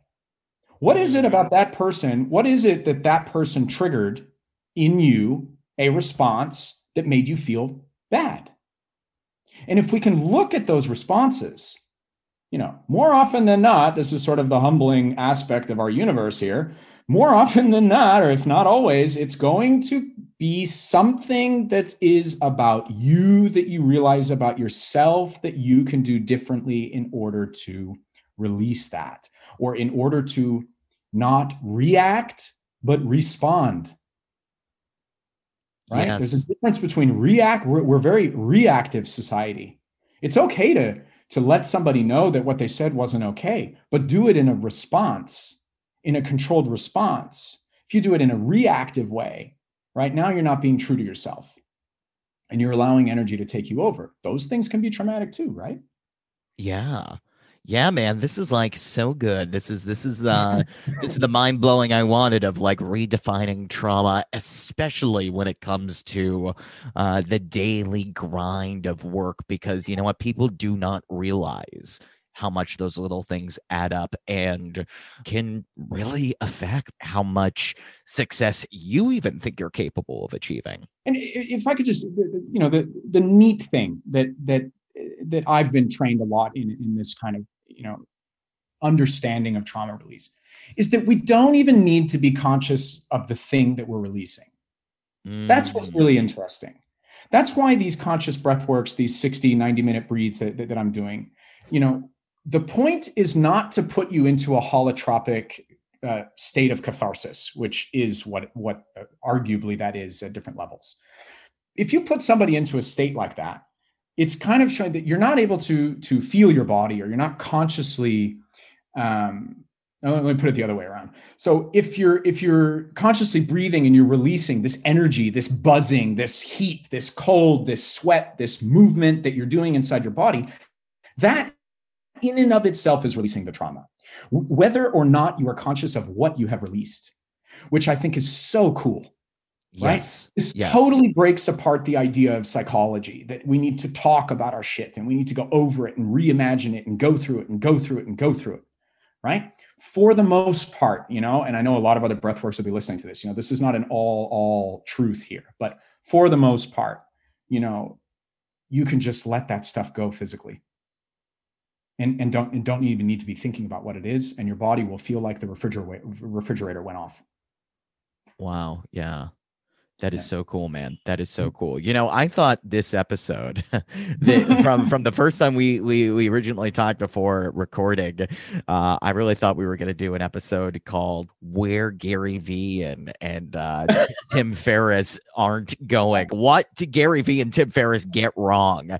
But you know what? I do wonder still if you're looking at the common entrepreneur i mean look i i make fun of them all the time partly because of you know me dealing with my shadow self and the envy of successful people out there which don't worry greg you'll get over it one day that i, I need to do a breathwork session but need to do a breathwork. Yeah let's do one man. But but i i definitely love making fun of the fact that there are so many uh, eh, eh, podcasts and entrepreneurs. I mean, there's there's many podcasts as there are people that call themselves entrepreneurs and yeah. podcasts for entrepreneurs and people being like, "Yeah, man, you can really supercharge your business, 10x, give them this, work hard, hustle, what do you think about the? I, for a while, they were calling it. I, I remember a couple years ago, they were calling it hustle porn, that kind of stuff. like when Gary Vee started getting more popular. I mean, where do you think this vulnerability uh, fits in to some of the more mainstream entrepreneur messages? Um, I don't think enough people are talking about it, flat out um, you know, hustle porn. Let's keep going. Let's push. Let's do this. Um, you know, hey, you know, I love Gary Vee's style. He's been an inspiration to me in, in in understanding that you know, just go out and hustle. Send those 500 DMs. You know, you'll get a few back. It'll generate business, right? These yeah. are very, these are very, very good. Just like Tim Ferriss, right? Tools to use. Okay. Uh, Tim Ferriss can give you lots of tools to help you be more efficient, to help you um, track data, you know, the importance of data, how to spend a little bit as as money as little money as possible to get a big impact, et cetera, et cetera. Gary Vee can motivate you to push, to push, to push, to push. I've burned out three times in my life. And I know that I have also embodied that type of hustle in the way that I coach in the accelerators that I've run. And I know that I burn out some other people.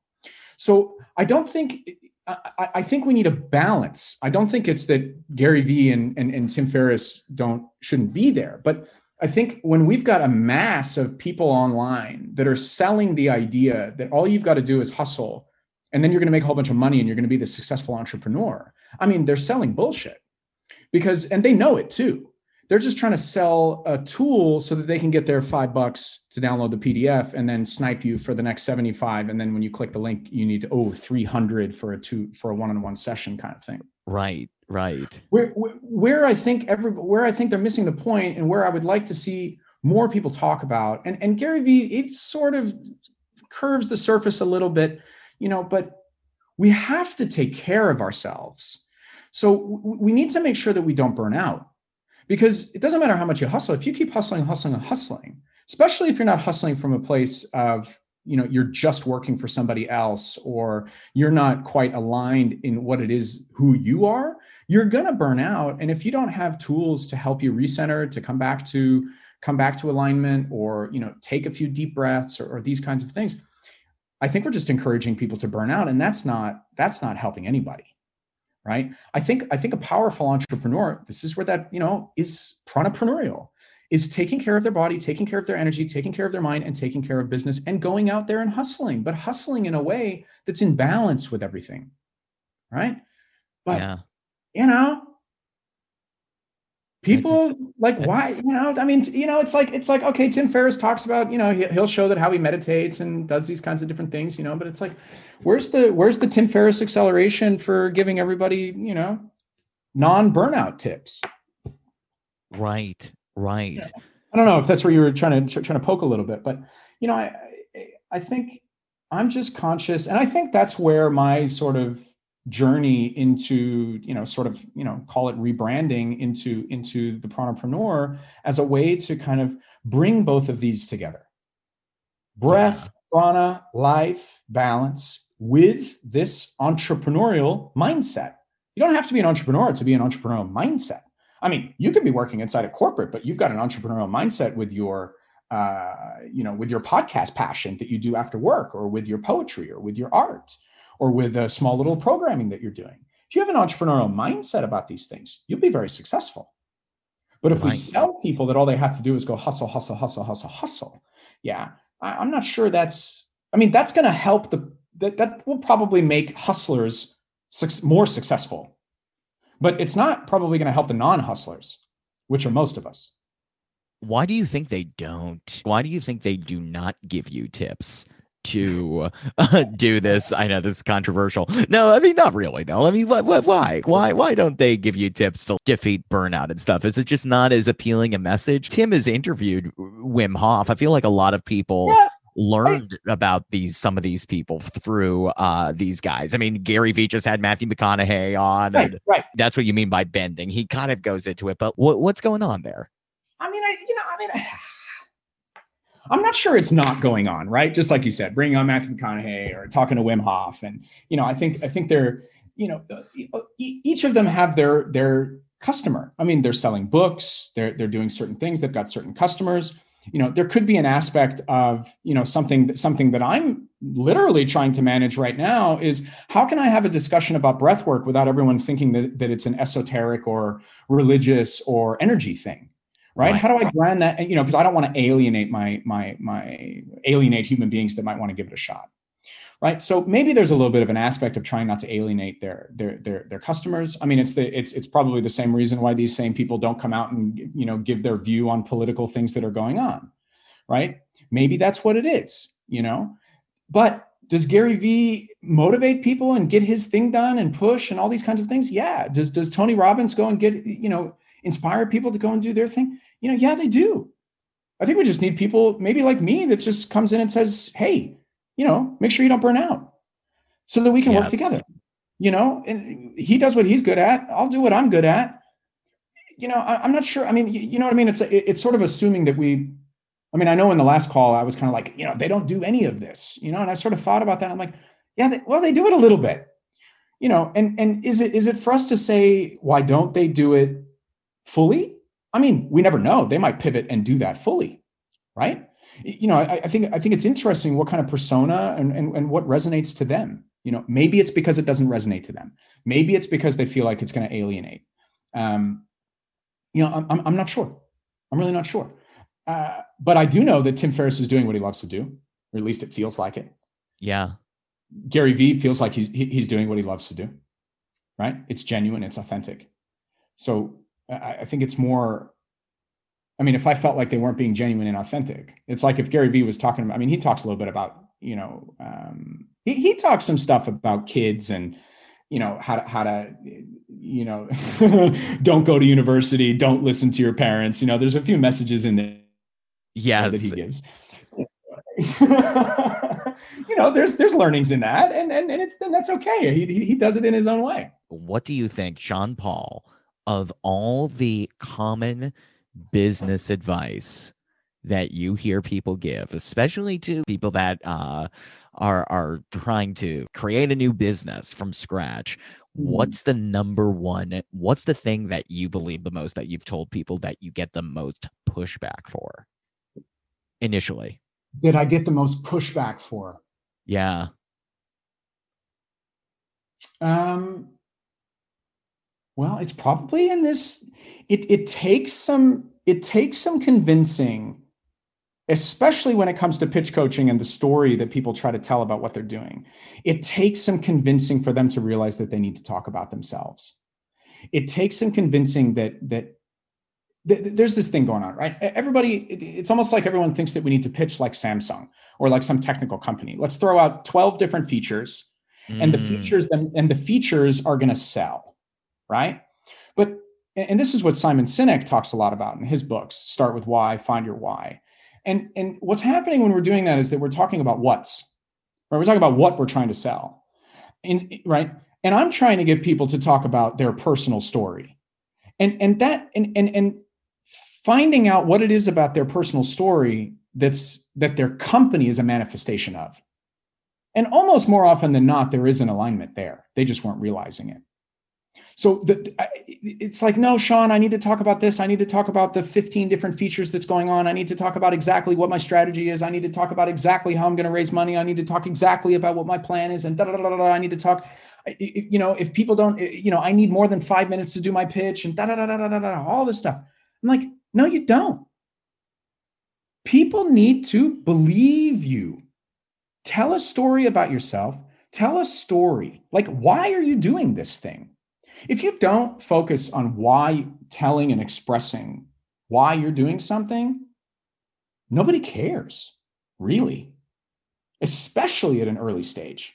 You know it's different for a product and a big company who's making a product. Obviously the product needs to you know needs to sell right? But yeah. I think i mean i don't know i mean you're saying pushback. So I, don't know. I guess controvert. Like, I'm wondering if you're around with a group of other uh, entrepreneurial thought leaders, and you got up there and they gave you a podium, and you're pitching your, you know, you're doing your TED talk, as it were, and you're Sure. like, Yeah. guess what? You need to breathe better, and Yeah. money doesn't matter. And yeah no totally like, what? What? What am I? Da, da, da. Totally. I don't know. I mean, I'm wondering if you have anything that at least get the board to consider your talk and be like, we're not sure he should be telling this message to the like like the talks I go when I go into universities and talk to students and tell them that they should just drop out. Do you? Do you? Oh, You yeah. have? I've done that one.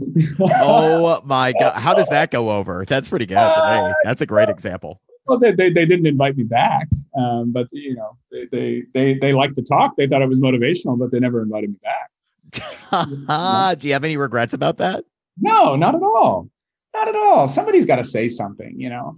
Um, you know, I mean, I don't know. I mean, sure, you've got a lot of thought leaders and things like that, entrepreneur. I mean, you've even got some people this I've even seen some TED Talks that are like uh, uh, you know, passion.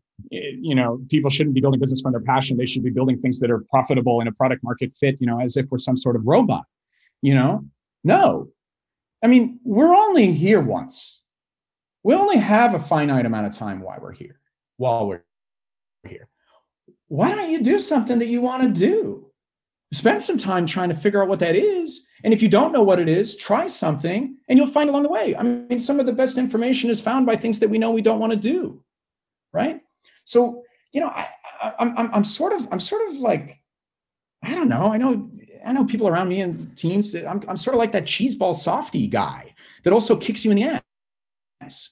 Right. Like, I think we need more. We need, we need, we need people to be entrepreneurial with their own feelings, their emotion, and their own passion, their own thing that they want to do. What is it that gets them up in the morning? You know, it's like go sell these entrepreneurial hack, hustle, hustle porn things you're talking about. But it's like that's not helping them get. That's not going to get them up in the morning.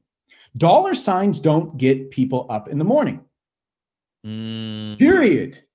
yeah. It's something else that's going on, right? what do you think's happening to these kids in business school then? put, put, put it this way I, I, I would take i would take a, a, a graduating high schooler from anywhere in the world before i took a business student from any university in the world Wow. Wow. Now that's controversial. That's what I want to hear.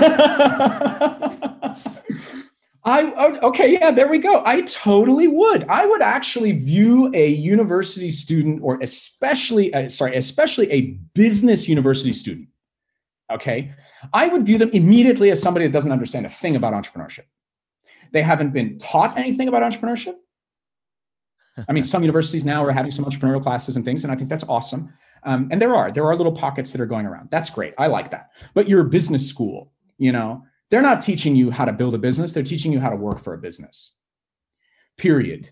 And that's the line that you're going to go along. So by the time you get to university and you go through business school, like I did when I graduated from business school, I mean, what I graduated when I was 21, I didn't even hear the word or even thought that I could build my own company or the word entrepreneurship until I was like 28.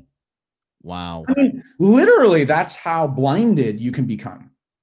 Right. So we're the more you go inside that schooling system, the more you're thinking that you can look at a book, answer some exercises to figure out what's going on.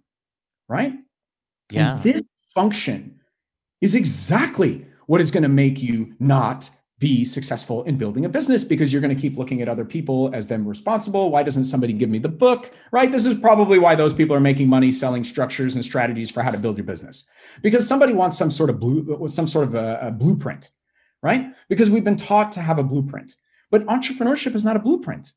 If anything, you need to learn how to deal with chaos more than you need to expect a linear fashion.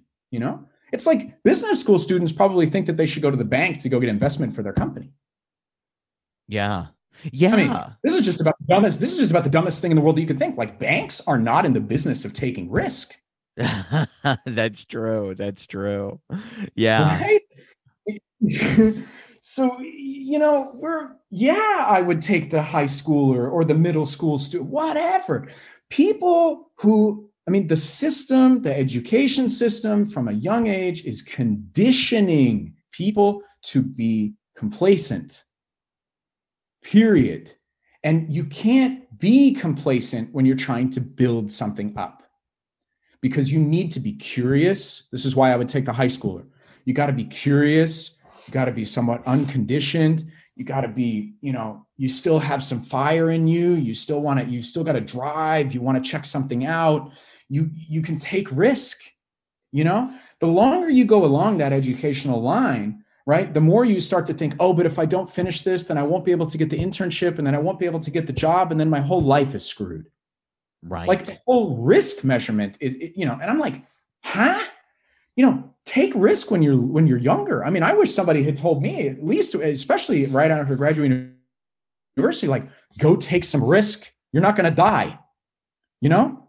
And, Yeah. And, and, and you know what? Like, I think it would be a good lesson if you did go and say, come out of university, couldn't get a job, or just chose, I'm not going to go get a job. What can I do to create value? And this is what Gary Vee does a lot of, right? Helps people figure out you are valuable, create value somewhere. When we're, when we're, like I was talking about at the beginning, right? When we're in this pain states, when we're in defining moments, it's usually because there's pain around us. So maybe it's a better idea to put yourself in a position where you've got to figure it out. And figuring it out doesn't mean looking at somebody else to solve your problem, looking at somebody else to give you a job, looking at, you know, look at yourself to solve the problem. Now, if I look at myself to solve the problem and I say, okay, I am going to go get a part time job in company A in order for me to have free time and capacity to build up my dream, I'm all for that. Because now you're making a conscious decision to play through the system with with the, the the the attention of coming back to your dream or coming back to your passion and learning and trying to build or learn gain knowledge fail right i'm okay Yeah. with i'm okay That's that's what actors are doing. That's what actors Right. do. you know you know and, and i've got so much respect for creatives actors artists poets i mean you know th- th- th- these are people that are just so like this is what i want to do let's go right? And with such passion that you'll keep going and keep going and keep going until you know negative dollars right? And then probably still keep trying right? Yeah. those you know and, and and i've had a lot of thoughts around you know like we don't have startup accelerators that focus on or at least that i'm aware of that focus on creatives i mean who are the people who know the least tech and who needs it the most like tech to market yourself right let's say market yourself commercialize do some branding, do a little bit of communication, get the website out, you know, all these kinds of things. Like your artist doesn't know how to do this stuff and doesn't give a shit. Right. But the same artist also probably has this kind of like, oh, I shouldn't be making money or I shouldn't be doing this. And that's also a mechanism that's holding them back. So I find, I find, right? I mean, there is that thing, right? I don't want to play the system. I don't want to go commercial. So I'm just going to, you know, build some Absolutely. stuff, Absolutely. stuff inside my, in my garage as, eh, you know, and I'm like, yeah, but then nobody, nobody, you're not shining your light. You're not shining what you're good at. And, up and, and, and sure, to a certain extent, artist, poets, whatever, you're doing it for yourself, right? But some of the best art and the best stuff is done because you did it for yourself, but you shared it with the world. If we're not able to share it with the world, you know, then okay, I'm happy that you shared it with yourself, and but I hope that you're okay. I hope that you can sustain, right? The system doesn't value that stuff. And I think if we could shift anything, it's starting to shift that. And, and in order to shift, we need everybody to be able to play in this entrepreneurial world. I mean, we're living right now in a world where there is an attack on entrepreneurship and small and medium business, especially in the States. It's happening here in Europe. Everybody's getting completely annihilated by big company. We could, I'm sure we could do a whole nother talk about the mechanisms of what's going on there. But the end result of what's happening right now is small, medium business and entrepreneurial uh, just getting obliterated. Right? Yeah. And, and when we obliterate that entrepreneurial drive, we're going to be left with five companies. Yeah. Yeah. And, and then we are in the matrix and Amazon is running the world right? And if we don't step up and start, you know, doing our own thing, we're going to get swallowed up. And this is why I like to, you know, really, this is why I want to get people to shine their light, whatever your light is. You might be passionate. You, might make, you know, I don't know, waffles shaped like hearts or animals, and that's the product you want to make. Okay, cool. If you do it with passion, it's authentic, you're going to find a market. Right? it, it, it's just you know we need more of that and then you do a podcast and then i do what i do and gary does what he does you know all of these big things it, you know came from entrepreneurial ideas bezos was an entrepreneur was an entrepreneur at the time right yeah well i was going to ask you you know to tie this all together um if you had kids and they came uh-huh. to you and they were like hey uh like it could be your kids could be a group of kids like like yeah 10 years old and they were like, cool. Uh, Sean Paul, I want to do a lemonade stand. Oh, I was just gonna say lemonade stand 2.0, Greg. what is what is the move? How are you? What's your lemonade stand plan? Yeah, literally, man. Oh, that's so amazing. I, I had the there was something you said I don't know a half hour ago or something where I was thinking about the, the lemonade stand. So, great question. I've I've always had this idea of the lemonade stand 2.0. You know, so we've got the little lemonade stand. We'll go out a little bit of money back and forth. Good to go. Okay. But what if we started working on collaboration and starting to teach these kids to let's run a lemonade stand, let's create some value out of this thing. But instead of mom and dad going and buying the orange juice and going and buying the cup and doing all these different things that are required to have your lemonade stand just so that the kid can stand there to sell the lemonade, right? Because the current version of lemonade stand is very similar to business school, isn't it? Yeah, it, it definitely it, is. Here's the desk, here's the orange, here's the cup, here's this, and I think you should sell it for 99 cents or a quarter or whatever. And and the kid sits there and thinks they're successful because they've they're making money, which yes. really is just you know petty uh, you know people feeling sorry for the kid or wanting to support the whatever it is. Okay. Yes. But, yes. No, whatever. Yeah. But what if you know? What if you start to play around and you you encourage the kid to, I don't know, uh, son, daughter, we're going to go to the grocery store today. Um, and I think you should go see if you can go talk to the manager. And you're going to go ask the manager if the manager could give you, tell, you're going to tell the story about your little lemonade stand, and you're going to ask them to sponsor you for a couple of cartons of orange juice. Now, the kid is going to have the chat, right? Yeah. Now, do you think that that store manager is going to say no? Probably not. Probably not right? If said kids then go over to the furniture store or said this little thing and they come in their little cute and they come in their little pitch and they talk to a stranger and they say, Hey, you know, we're making this little lemonade stand. My, you know, thanks to my dad for driving us over here. Um, but we really need a little table. Um, I'd love to, you know, Could we have a table from you? Could we borrow it? We'll use it for one day. And you know, we made this little Instagram account. We'll take a couple pictures of it. We'll post out, we'll tag you.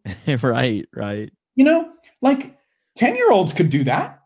Sure, they would need a little bit of guidance from the parents, but you know, it's it, it's it's like give the kid a hundred bucks and give them the tools and structure and strategy doesn't have to you know give them all the little building blocks of how to build a lemonade stand you need a table you need the orange juice maybe you need some sugar uh, i don't know you need a sign right and you say okay here's a hundred bucks and let them go do it i mean you could guide them if they fail and they lose the hundred bucks that's a part of the learning so I think the lemonade stand 2.0 with kids or teenagers or something like that needs to be a real reflection of how you would actually like if you and I were going to go make a lemonade stand to go raise some money, how would we do it? If we didn't have any money. Yeah. The best mechanism in entrepreneurship, it doesn't matter if you're a kid or if you're an adult, especially if you're an adult and the teams that I work with need to have reminders of this. The best way to figure out something is to answer the question how would I solve this problem with no money? And I had to do it in the next week or the next 24 hours.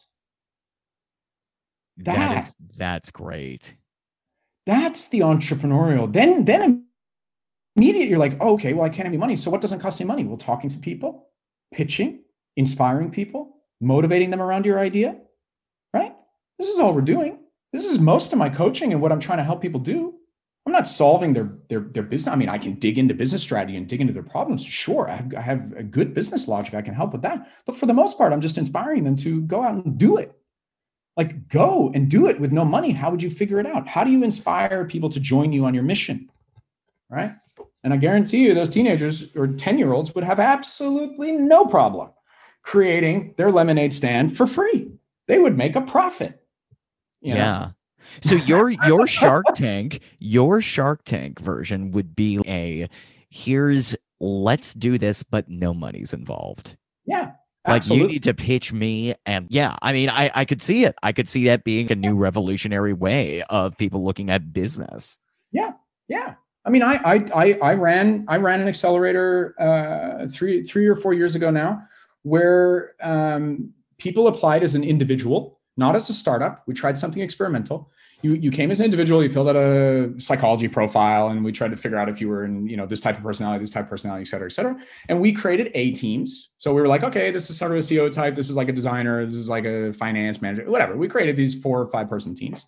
Yeah. And we invited down corporate sponsors like like uh, local companies that had problems and these local companies they pitched to the group of individuals the problems that they're having inside their business right and they said, if one of your teams, if one of these teams would like to solve this problem, we will help you and work with you. Okay. We had some investors in the back that they had gates. So every week you had to pitch your progress. And at every progress point, you ended up getting an extra thousand dollars or something to stay alive for the next week. But you only got the money if you could prove value. The only way to prove value is could you get somebody on board with your idea. So this is already happening and and and every time I tell this story, I, I'm I, I have to run another one. I have to run another version of this because this is exactly how we solve problems. This is exactly the frame yeah. of reference that I need to be in. Yeah, yeah, and this is something that the U.S. understands quite well. I think entrepreneurs in the states, in, you know, in the states, California, they understand this quite well. The hustle. That's the hustle. How do we build value out of as little money as possible? Yeah, that's yeah. when you come up with cool magic, right? Yeah. And what do you think the people in the U.S. do not get as much? Like, I want you, you're you're bringing it together, man. You're half and yeah. half, you know, part Norwegian, part U.S. Where is the? Yeah, man. What what side do the United States entrepreneurs need more of? Is it the breath work? Is it the what else do we need? I'm gonna have to go with a global position on that one and say breath work. I'm I'm I'm really starting to come around to to to this is such a universal, powerful tool, Greg that I think in all applications of anything that has something to do with human relations, has something to do with your human self, whether that's business or your your creative outlay, could benefit from having breath work and centering into yourself and just letting yourself breathe because I think that's where we're spending all of our time outside of our breath. I mean, we're literally it's it's such it's so cool, right? It's like this tool that's unconscious and keeping us alive, and we don't really pay attention to it. But when we pay attention to it, it can give us so much. So that that breathing, I think, would I, it's interesting. So here, here we go. This brings it together. So I think the breathing in in, in the U.S. might help some of these hustlers um, not burn out and be able to have stronger stamina and be able to last a little bit longer and maybe be able to uh, connect to customers and connect to people in a little bit more of an authentic way. Where, whereas I think the in, in in Europe, you know, maybe this this breath work and can sort of open up this this wall of vulnerability or or break down this sort of fear of failure in a way that would open up to more collaboration and being a little bit more courageous in in in failure a little bit more courageous in in picking up the phone a little bit more courageous in you know connecting out to some huge you know i don't know the top phd or scientist or something like that that could be the integral piece of advice that could help them right? So you see the breath the breath can balance it. It Yeah. doesn't matter who you are or where you are whatever whatever that's so you know the breath is a healer. The breath is going to heal that part of you that you didn't know need healing. And it's going to put you onto that path that that you know opens you up maybe that's being less vulnerable maybe that's being less of an asshole you know it, it it just it has that beautiful aspect it's magic Wow. Sean Paul Shaner, the pranapreneur. This has been a uh it's yeah, man, it's been a whirlwind conversation, but uh I really I I was enlightened. I was I was touched in certain moments. Um and I really uh, definitely you definitely shifted my view on what conscious entrepreneurship could be. Hmm. So for that, I'm excited to keep uh, you know, following everything you're doing. And I really thank you for coming on the show. Yeah thanks for having me greg beautiful uh beautiful chat